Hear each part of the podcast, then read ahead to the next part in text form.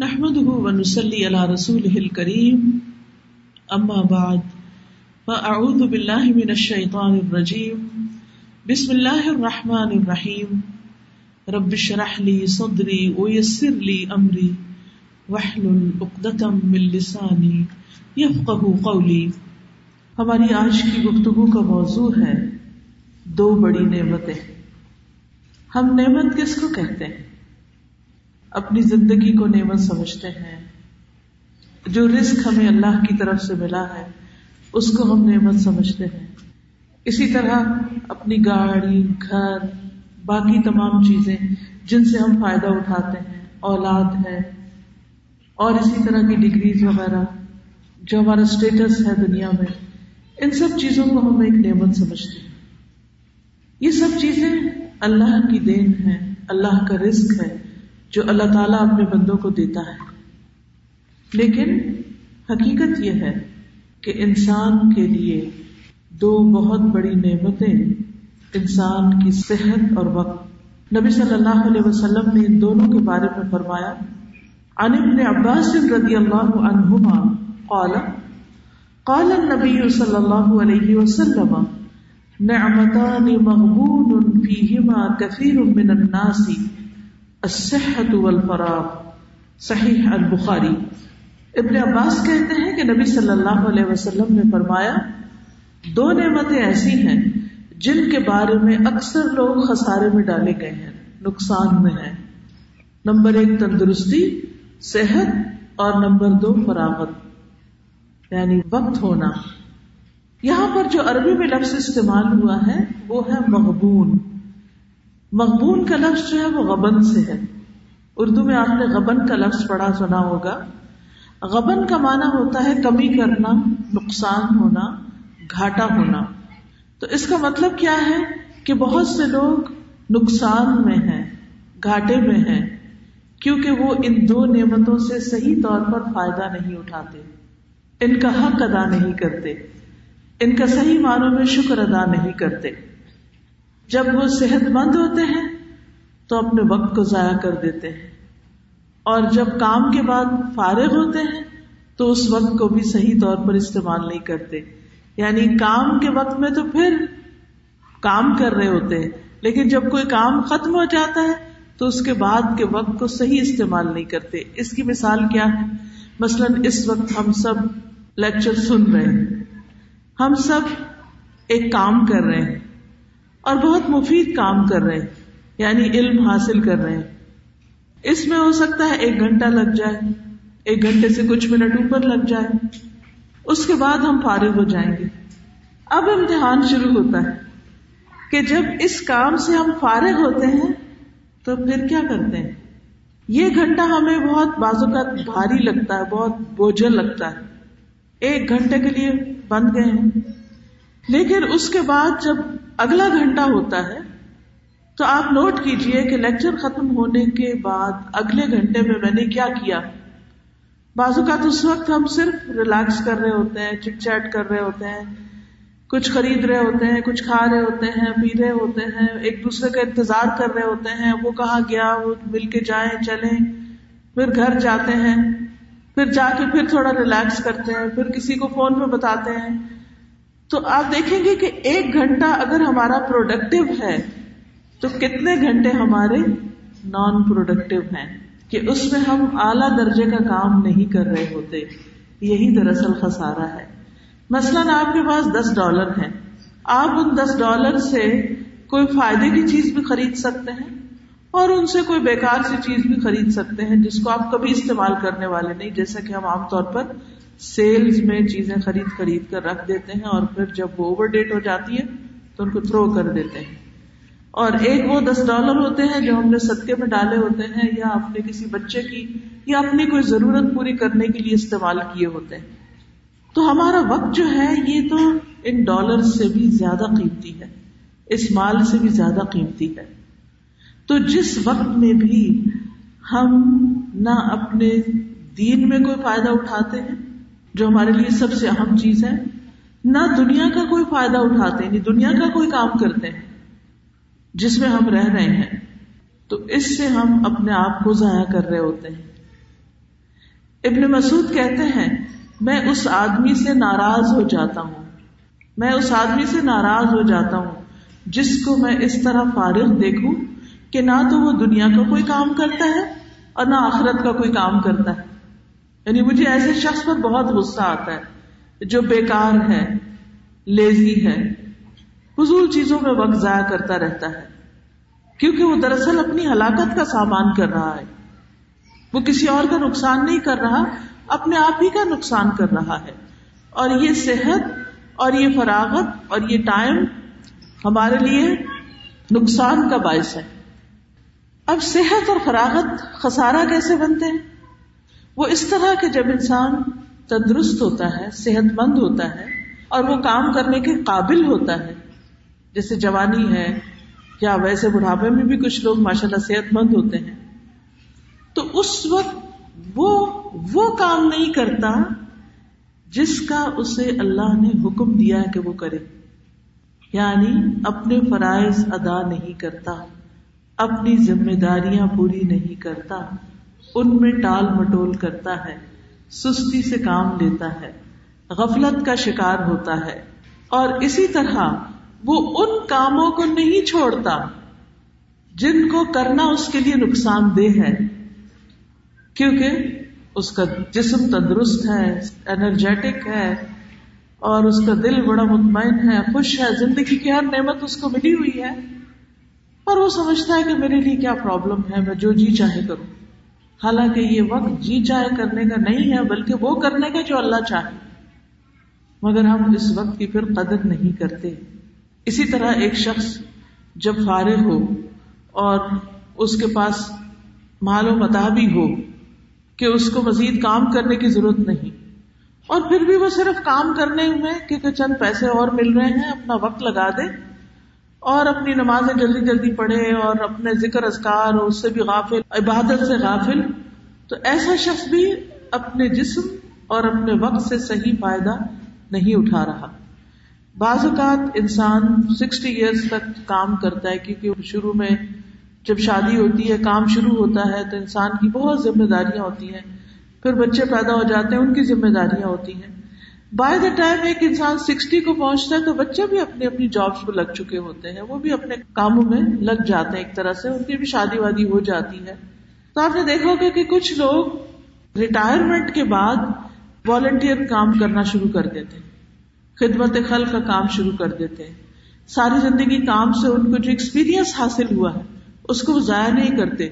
وہ لوگوں کے بھلائی اور فائدے کے کاموں میں اپنے آپ کو لگا دیتے ہیں۔ کچھ لوگ دوبارہ جاب شروع کر دیتے ہیں۔ حالانکہ ان کے پاس انف منی ہوتی ہے کہ آئندہ زندگی کے باقی سال اچھی طرح گزار سکیں۔ گھر بھی ہے، بچے بھی اپنے اپنے گھروں میں ہیں۔ اب کام کی ضرورت نہیں ہے۔ اب انسان عبادت صحیح طور پر کرے اور جو باقی وقت ہے اس میں دوسرے انسانوں کی خدمت کا کچھ کام کرے، کچھ والنٹیئر کرے۔ اب مثلاً ایک مرد جس نے ساری زندگی کام کی وجہ سے جماعت سے نماز نہیں پڑھی، مسجد نہیں کبھی گیا۔ اب ریٹائرمنٹ ہے، اب کیا کرنا چاہیے؟ اب یہ موقع ہے، اب یہ وقت ہے کہ پچھلی زندگی کا بھی جو ہم نے کمی کو کی، اس کو پورا کر لیا جائے۔ یعنی اس کو کا ازالہ کیا جائے۔ لیکن اب وہ کیا کرتا ہے؟ یا بیٹھ کے یا ٹی وی دیکھ رہا ہے، یا فون سے کھیل رہا ہے، یا ادھر ادھر گھوم پھر رہا ہے، یا کھا لیا، یا سو لیا۔ یعنی کوئی پروڈکٹیو کام نہیں اور مسجد بھی نہیں جانا۔ یہ ہے دراصل اپنے وقت کا خسارا یعنی دیکھنے میں وہ بظاہر کو برا کام نہیں کر رہا، لیکن وقت کو صحیح طور پر استعمال نہیں کر رہا۔ تو اس طرح انسان کو نقصان ہو جاتا ہے۔ یعنی تندرستی، صحت، طاقت، فراغت آفیت کے وقت میں وہ نہ کرنا جو ہماری آخرت کو فائدہ دے یہی دراصل نقصان کا کام ہے۔ قرآن مجید میں صورت العصر میں اللہ تعالیٰ فرماتے ہیں۔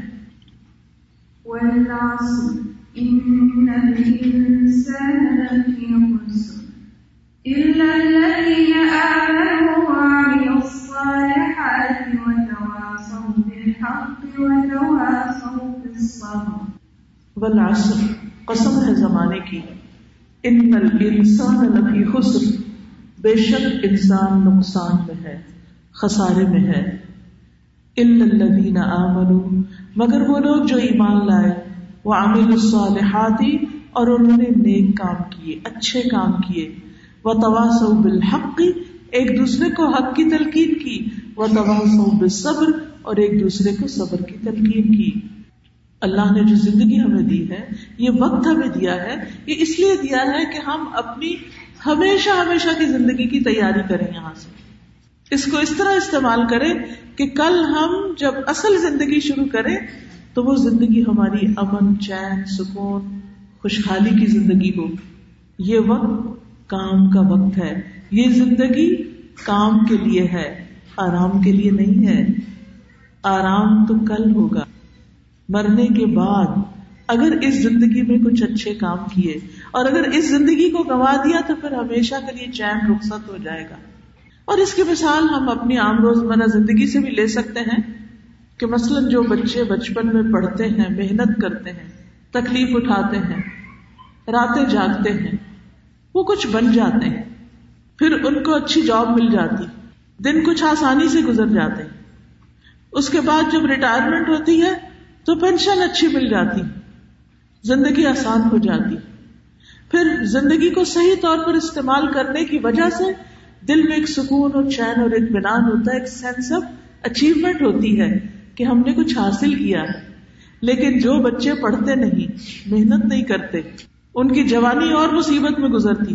اور جوانی کے بعد بڑھاپا اور زیادہ پریشانی میں گزرتا ہے۔ کیونکہ اللہ سبحانہ تعالیٰ نے اس دنیا کا قانون ہی ایسے بنایا کہ یہاں خوشی اسی کو ملے گی جو تکلیف اٹھائے گا۔ ان نمال اسرا تنگی کے ساتھ آسانی ہے۔ جو تنگی نہیں اٹھاتا، تکلیف نہیں اٹھاتا، جو محنت نہیں کرتا، وہ آسانی نہیں پا سکتا۔ کیونکہ آسانی کے ساتھ آسانی نہیں ہے۔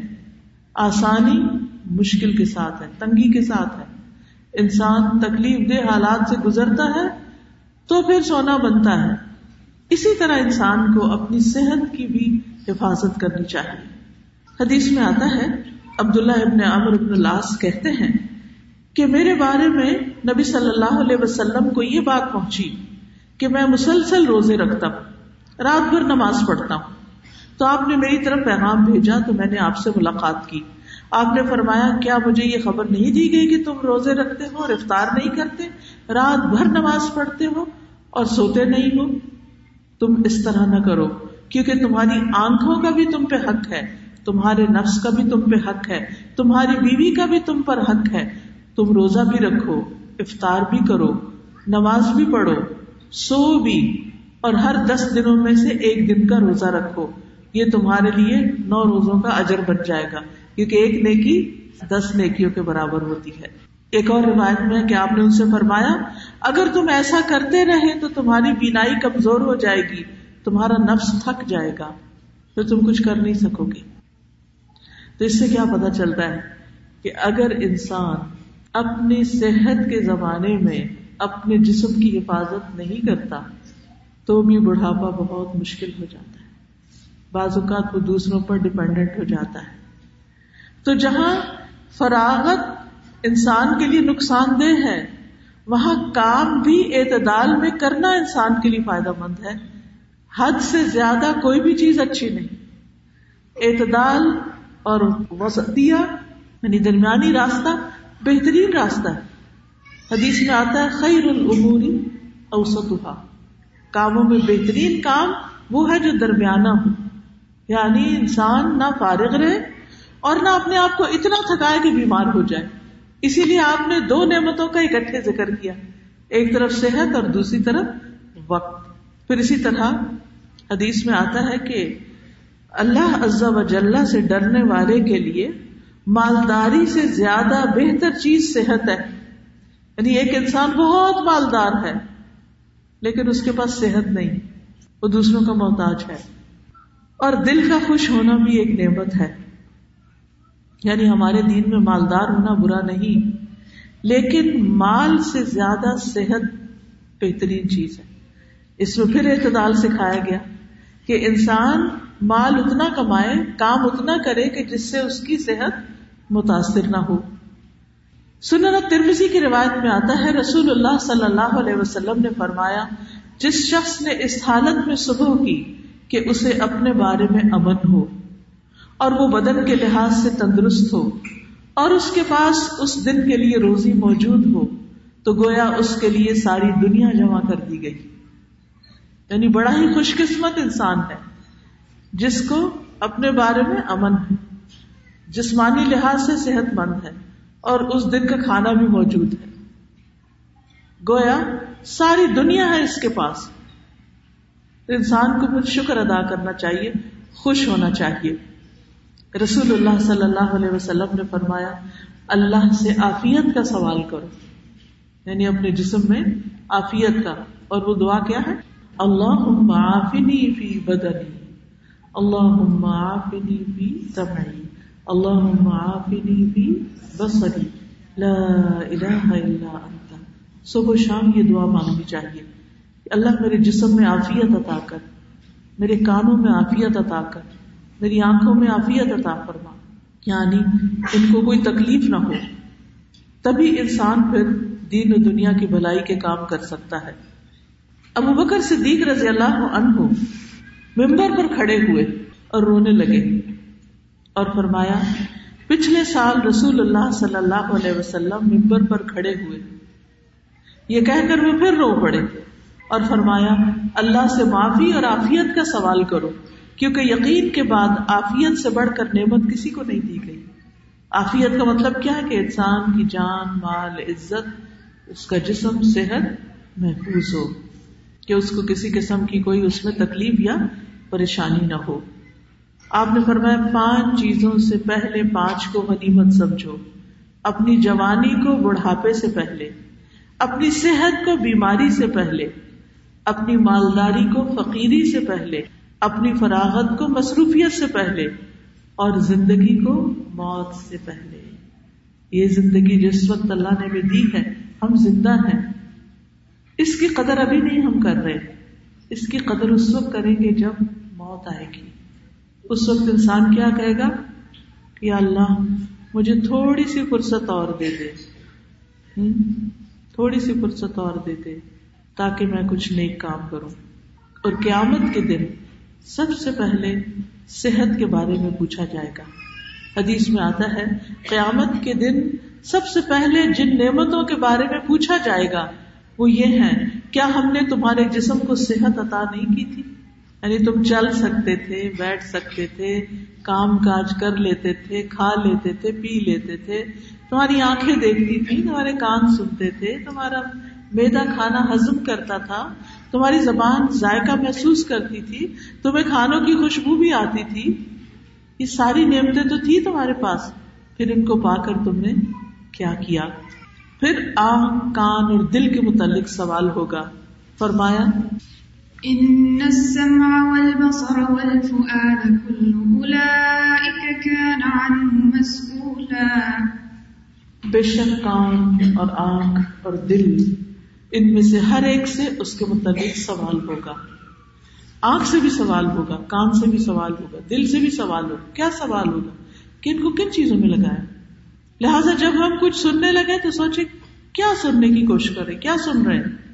کبھی تجسس کرنے کا دل چاہ دیکھو یہ کیا بات کر رہے تھے میرے سے متعلق نہیں ہے۔ میں کیوں اپنا عمل ضائع کروں؟ کیونکہ مجھے تجسس سے اللہ نے منع کیا۔ کبھی کسی کی ایسی چیز نظر آ جائے کہ جو ہمیں نہیں دیکھنی چاہیے تو پھر کیا ہونا چاہیے؟ انسان کو دیکھتے ہوئے بھی سوچنا چاہیے کہ یہ چیز مجھے نہیں دیکھنی چاہیے۔ اور ان سب سے بڑھ کر دل دل کے اندر کے خیالات جو لوگوں سے چھپے ہوئے ہیں۔ باقی ہم سامنے کچھ کرتے ہیں تو سب کو نظر آ جاتا ہے۔ میں اس وقت آپ کے بارے میں کیا سوچ رہی ہوں اور آپ میرے بارے میں کیا سوچ رہے ہیں؟ یا آپ کسی بھی چیز کے بارے میں کیا سوچ رہے ہیں؟ ہمیں نہیں معلوم۔ ہمیں اس وقت کیا نظر آ رہا ہے ایک دوسرے کا؟ صرف ظاہر نظر آ رہا ہے۔ لیکن قیامت کے دن دل سے اٹھنے والے وسوسے اور خیالات اور سوچے ان کے بارے میں بھی سوال ہوگا۔ لہذا انسان کو ان چیزوں کے بارے میں بھی کیئرفل رہنا چاہیے کہ من حسن اسلام المرئی ترک ہو مالا یعنی۔ انسان کے اسلام کا حسن خوبصورتی یہ ہے کہ وہ ان چیزوں کو چھوڑ دے جن سے اس کا کوئی مطلب نہیں۔ پھر اسی طرح آپ دیکھیے کہ انسان کو صحت کے لیے دعا بھی کرنی چاہیے۔ اور ضروری نہیں کہ انسان صرف اپنے جسم کی صحت کا ہی لحاظ رکھے اور اسی کے لیے دعا کرے۔ صحت مند ماحول اور خاص طور پر اپنے بڑھاپے میں اللہ کسی کا محتاج نہ کرے، اس چیز کی دعا مانگتے رہنا چاہیے۔ اور اگر احساس نہ ہو کہ صحت کتنی بڑی نعمت ہے، تو کبھی کسی ہاسپٹل جائیے۔ کبھی کسی مریض کو وزٹ کیجیے۔ اسی لیے مریض کو وزٹ کرنے کا بہت بڑا اجر و ثواب ہے۔ بہت بڑا اجر و ثواب ہے۔ کیونکہ انسان جب تک کسی بیمار کو دیکھتا نہیں، اپنی صحت کا شکر ادا کرتا نہیں۔ دوسری بڑی چیز انسان کے لیے وقت کی اہمیت ہے۔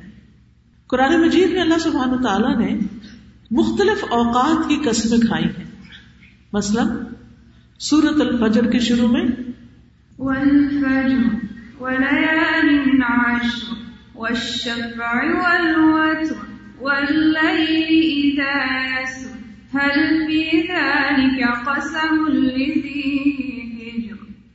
قسم ہے فجر کی اور دس راتوں کی اور جفت اور تاک کی اور رات کی جب وہ چلتی ہے.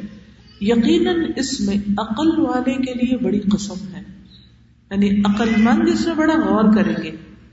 کہ اللہ نے فجر کی قسم کیوں کھائی؟ آپ نے دیکھا ہوگا کہ فجر کے وقت اگر آپ اپنی ونڈو سے باہر جھانک کے دیکھیں تو ہو نہیں سکتا کہ آپ کے دل میں اللہ کی بڑائی کا احساس نہ ہو۔ سورج نکلتا دیکھتے تھے آپ کہتے سبحان اللہ۔ ہر روز دیکھے تو ہر روز ہی سبحان اللہ نکلتی۔ یہ چیزیں آپ کو اپنی طرف کھینچتی ہیں۔ دن کی روشنی اپنی طرف کھینچتی۔ فجر کا وقت اپنی طرف کھینچتا۔ ہے اور دس راتوں کی قسم، ذوالحجہ کے دس دن۔ وشف وطر ایون اینڈ آڈ کی قسم۔ کیونکہ مہینے کی ہر رات یا ایون ہوتی ہے یا آڈ نمبر ہوتا ہے۔ اور ایک ایک کر کے گزرتا چلا جاتا ہے یہ وقت۔ یسر۔ اور رات کی قسم جب وہ چل پڑتی ہے۔ رکتی نہیں، ختم ہو جاتی ہے اور پھر فجر ہو جاتی ہے۔ فرمایا، یقیناً اس میں عقل والے کے لیے بڑی قسم ہے۔ عقل والے کے لیے بڑی قسم۔ یعنی اللہ تعالیٰ ان چیزوں کو گواہ بنا کر انسان کو سمجھا رہے کہ تم غور کرو ان پر۔ یہ سب گزرتے وقت کی یاد دہانی کراتے کہ ایک ایک دن انسان کی زندگی میں سے کم ہوتا چلا جا رہا ہے۔ اور انہی دنوں میں کوئی بڑے اہم دن ہوتے ہیں، ذوالحجہ جیسے، اور کوئی بڑی اہم راتیں ہوتی ہیں۔ رمضان کی آخری راتوں جیسی۔ جن میں نیک اعمال کا اجر کئی گنا زیادہ بڑھ جاتا ہے۔ انہیں میں سے ایک رات للت القدر کی رات ہوتی ہے، جس میں ایک رات کس کے برابر ہے؟ ہزار مہینوں کے برابر۔ لت القدر خیر من الف شہر لت القدر بہتر ہے ہزار مہینوں سے۔ یہ بھی تو وقت ہے، لیکن اس وقت کی کتنی زیادہ ویلو ہے؟ تو ہمیں نہیں معلوم کہ ہم وقت کے کس حصے میں سے گزر رہے ہیں۔ اس وقت مثلاً اگر ہم کوئی دعا مانگ لیں تو ہو سکتا ہے قبولیت کی گڑی ہو اور وہ دعا قبول ہو جائے اور کہاں سے کہاں پہنچ جائے دنیا اور آخرت کی کامیابی کے اعتبار سے اسی طرح اللہ سبحانہ تعالیٰ رات اور دن کی قسم کھاتے ہیں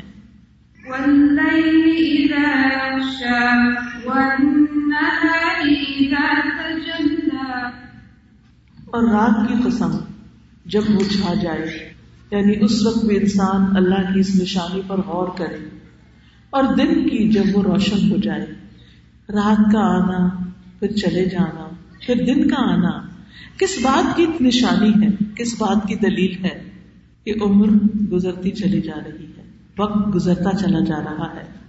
اللہ سبحانہ تعالیٰ نے کائنات کا نظام وقت کے تابع کر رکھا ہے۔ الله الذي رفع السماوات بغير عمد ترونها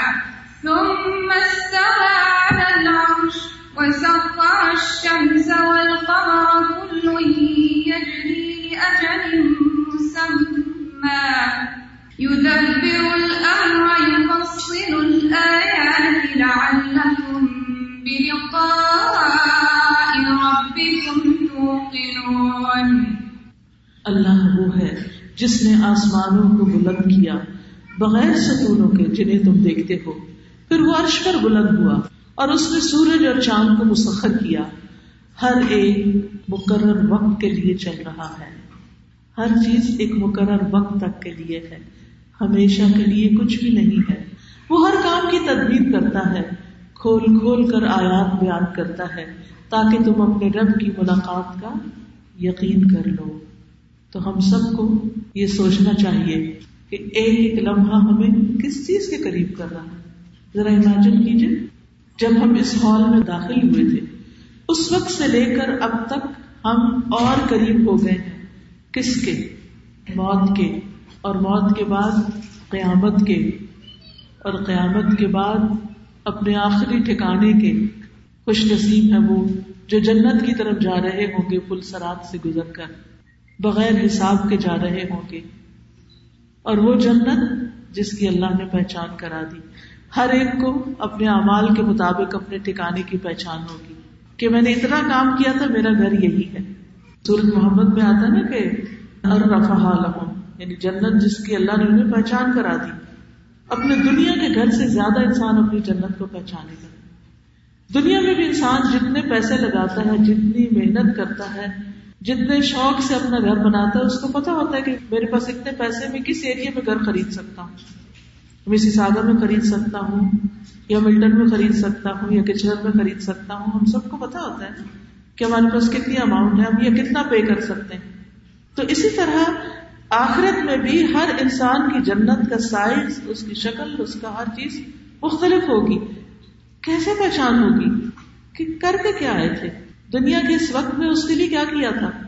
تھوڑی محنت کی تھی، تھوڑی کوششیں کی تھی چھوٹا گھر اور بڑی کی تھی تو بڑا۔ اب یہ ہر ایک پر ہے کہ وہ اپنے لیے وہاں کیا چاہتا ہے۔ دنیا میں تو ہم ایک گھر بنا لیتے، پھر ہمارا اس سے جی بھر جاتا، ہم کہتے اس سے بڑا ہو۔ اس سے اچھا ایریا ہو۔ اس دفعہ گھر کے بنانے میں یہ اور یہ کمی رہ گئی ہے۔ اب اگلی دفعہ گھر بنایا تو یہ اور یہ چیزیں اس میں لگوائیں گے۔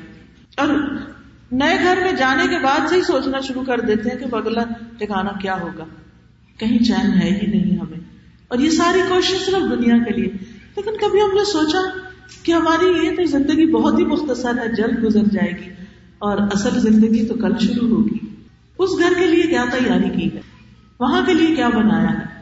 تو یاد رکھیے کہ اللہ سبحانہ تعالیٰ نے ہر چیز کو ایک وقت کے لیے، کل اجل مسمہ سورج چاند، ستارے، سب چل رہے ہیں، اپنی زندگی پوری کر رہے ہیں۔ اور ایک خاص وقت تک کے لیے چل رہے ہیں، جب اللہ کا حکم ہوگا، قیامت آئے گی تو کیا ہوگا؟ ستارے بے نور ہو جائیں گے، بکھر جائیں گے، چاند بے نور ہو جائے گا۔ سورج چاند ملا کر ایک کر دیے جائیں گے۔ اور ہر چیز خاتمے کی طرف چل پڑے گی۔ ہماری زندگیوں کا بھی خاتمہ ہو جائے گا۔ پھر انسانوں کو دوبارہ اٹھایا جائے گا۔ پھر ان کا حساب ہوگا۔ کس چیز کا حساب؟ زندگی کہاں گزاری جوانی کس کام میں لگائی؟ مال کہاں سے کمایا؟ کہاں خرچ کیا؟ کیا ہم ان جوابوں کے لیے تیار ہیں؟ یا کیا ان سوالوں کے جواب ہیں ہمارے پاس؟ اللہ سبحانہ تعالیٰ نے کسی بھی چیز کو بیکار نہیں پیدا کیا۔ سورت الدخان میں آتا ہے۔ وما خلقنا السماوات والأرض وما بينهما لاعبين اور ہم نے آسمان اور زمین کو اور جو کچھ ان کے درمیان ہے کھیلتے ہوئے نہیں بنایا۔ یہ کھیلنے کی چیز نہیں ہے اور انسان کو بھی بیکار نہیں پیدا کیا گیا۔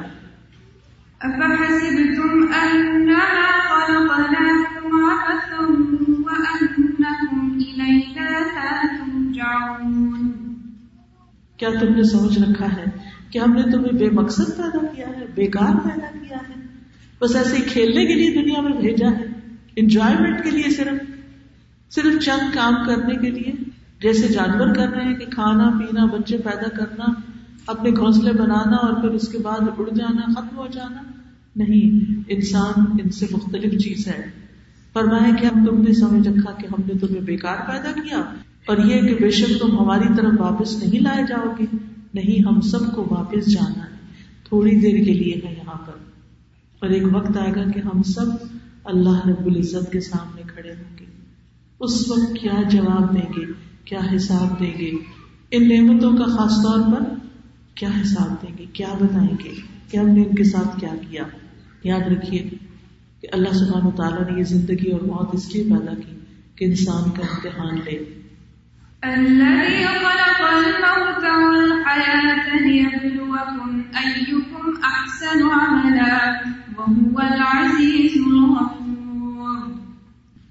یاد رکھیے، ہمارا وقت ہی ہماری زندگی ہے۔ ہمارا وقت ہماری زندگی ایک وقت آتا ہے کہ انسان فوت ہو جاتا ہے، لیکن اس سے پہلے ہر لمحہ فوت ہو رہا ہے۔ ہم پارشلی ہر وقت فوت ہو رہے ہیں۔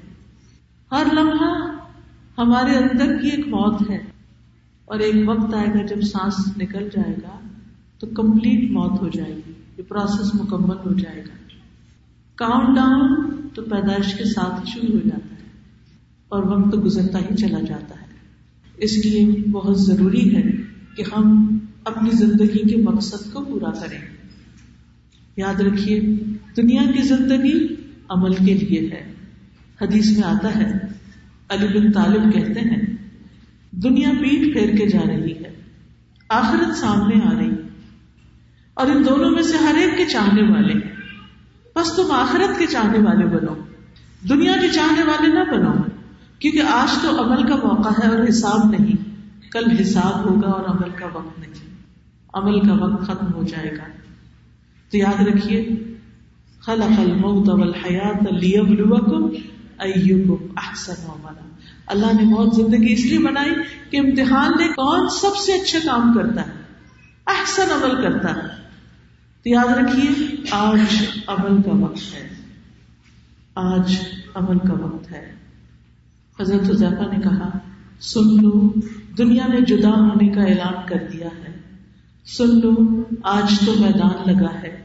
کل دوڑ کا مقابلہ ہوگا۔ سن لو، اس دوڑ کی انتہا آگ ہے۔ اور آگے جانے والا وہ ہے جو جنت میں پہلے چلا جائے۔ یعنی ہر کوئی دوڑ رہا ہے۔ تو جیتنے والا کون ہے جو جنت میں جا پہنچے اور باقی سب تو جہنم میں جا گریں گے؟ تو جو جہنم سے بچ کے جنت تک نہیں پہنچا وہ دراصل خسارے میں نہیں ہم سب جانتے ہیں نا کہ قرآن مجید میں آتا ہے، وہ اللہ وارد تم میں سے کوئی ایسا نہیں جو اس پر وارد نہ ہو۔ کہاں وارد نہ ہو؟ پل سرات پر۔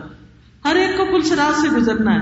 تو کچھ لوگ کٹ کے نیچے ہی گر جائیں گے، بس وہی خوش قسمت پار لگیں گے۔ جن کا ٹھکانا جنت ہوگا۔ تو اس لیے اس گھر کے لیے دوڑ لگانی چاہیے۔ اس گھر کے لیے محنت کرنی چاہیے۔ جب آپ دنیا کے گھر کے کام کاج کر کے تھک جائیں نا، پھر اپنے آپ سے سوال کیا کریں، آج میں نے اپنی آخرت کے گھر کے لیے کیا کچھ کیا؟ اس کے لیے کتنا تھکے؟ تو جو کام بھی آپ چاہے گھر کا کریں، چاہے باہر کا کریں، نیک نیتی کے ساتھ، پورے اخلاص کے ساتھ، اللہ کی رضا کے لیے صحیح طریقے سے کرتے ہیں۔ وہ آپ کی آخرت کو فائدہ دیتا ہے۔ اور باقی سب تم جہنم کا کوڑا کرکٹ ہے۔ ہم سب کو عمل کر لینا چاہیے۔ اس سے پہلے کہ عمل کا وقت نہ رہے۔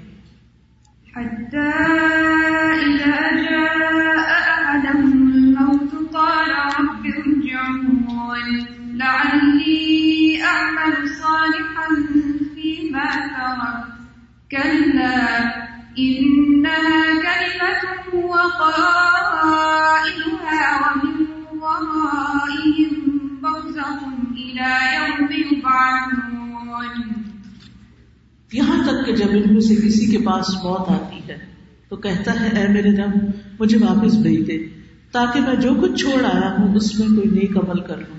یعنی مجھے ایک دفعہ دنیا میں جانے دے کہ اب میں نیک کام کروں گا۔ نہیں، ہرگز نہیں۔ یہ تو ایک بات ہے جسے کہنے والا کہہ رہا ہے اور ان کے پیچھے ایک پردہ ہے۔ اس دن تک جب وہ اٹھائے جائیں گے، کوئی مرنے والا واپس نہیں آیا کرتا۔ نو ریٹرن پوائنٹ ایک دفعہ دل سے الحمد للہ کہیں گے، میزان بھر جائے گا۔ لیکن ہم کتنا وقت بازو کو صرف چپ کر کے بیٹھے رہتے کوئی ذکر نہیں کرتے۔ بازو کا نیکی کا موقع ہوتا ہے، لیکن ہم بالکل توجہ نہیں کرتے۔ پھر یاد رکھیے کہ وقت جو ایک دفعہ ہاتھ سے نکل جائے، وہ واپس نہیں آتا۔ یہ سب سے بڑا خسارہ ہے۔ دنیا میں دوسری چیزیں جو ہیں، وہ پھر آ جاتی ہیں۔ لیکن وقت نہیں آتا۔ یعنی ایک دفعہ جانے کے بعد پھر ہاتھ سے نکل گیا۔ ہم کہتے اچھا کل کر لیں گے۔ لیکن کل کل ہوگا نا، آج کل نہیں آئے گا دوبارہ۔ اور اگر کل بھی نہیں کیا تو وہ کل بھی دوبارہ نہیں آئے گا۔ وقت کا ضائع کرنا موت سے زیادہ سنگین ہے۔ ابن قیم کہتے ہیں، وقت کا ضائع کرنا موت سے زیادہ سخت بات ہے۔ کیونکہ وقت کو ضائع کرنا تمہیں اللہ اور آخرت کے گھر سے کاٹ دے گا اور موت تمہیں دنیا اور اس کے رہنے والوں سے کاٹ دے گی۔ یعنی موت کے بعد انسان صرف دنیا سے جدا ہوتا ہے جبکہ وقت ضائع کر کے انسان اللہ سے دور ہو جاتا ہے۔ تو اس لیے وقت ضائع کرنا زیادہ بری چیز ہے، زیادہ نقصان دہ چیز ہے۔ حسن بسری کہتے ہیں، میں نے ایسے لوگوں کو پایا کہ وہ تم میں اپنے اوقات کے بارے میں زیادہ وکیل اور حریص تھے جتنا کہ تم اپنے درہم و دینار کے بارے میں ہرس رکھتے ہو. یعنی جس طرح تم اپنے مال میں بخل کرتے ہو، وہ مال سے زیادہ اپنے وقت کی قیمت کو پہچانتے تھے. کہ مال تو پھر بھی مل جائے گا، وقت ہی ملے گا. اس وقت کو استعمال کریں. اب دیکھیے ہم میں سے بہت سے لوگ صرف غیر ضروری سستی چیزیں خریدنے کے لیے بات بے وجہ مال سے پھرتے رہتے ہیں۔ کیا پتا کوئی چیز کام آ جائے، کیا پتا کوئی اچھی چیز مل جائے۔ بھائی، جب ضرورت ہوگی، چار پیسے زیادہ بھی لگ جائیں، وہ برتھ ہے، بنسبت اس کے کہ یہ وقت قیمتی ضائع کر کے، نمازیں ضائع کر کے انسان بلا وجہ بازار میں پھرتا رہے حسن بصری کہتے ہیں، ان میں سے کچھ لوگ ایسے تھے کہ جب لوگ لمبی دیر تک ان کے پاس بیٹھے رہتے تو وہ کہتے، کیا تم اٹھنا نہیں چاہتے؟ سورج تو چلنے سے نہیں رکتا۔ تم کیوں بیٹھ گئے ہو؟ اٹھو کچھ کرو۔ سورج تو چلتا ہی چلا جا رہا ہے۔ اور ایک حقیقت ہے آپ دیکھیے، کائنات میں جتنی چیزیں نا، مسلسل چل رہی ہیں۔ وہ چلتی چلی جا رہی ہیں۔ ہمارے جسم میں بھی آپ دیکھیں، سب سے قیمتی چیز ہمارا دل ہے۔ کیونکہ دل کام کرنا چھوڑ دے تو انسان کی موت واقع ہو جاتی تو دل کسی وقت بھی نہیں رکتا۔ کام کرتا ہی چلا جاتا ہے۔ تو جو قیمتی لوگ ہوتے ہیں، جو اپنے آپ کی قیمت میں جانتے ہیں، جو اپنے وقت کی قیمت کو جانتے ہیں، وہ اس دل کی طرح چلتے ہی رہتے ہیں، چلتے ہی رہتے ہیں، کبھی بھی نہیں رکتے۔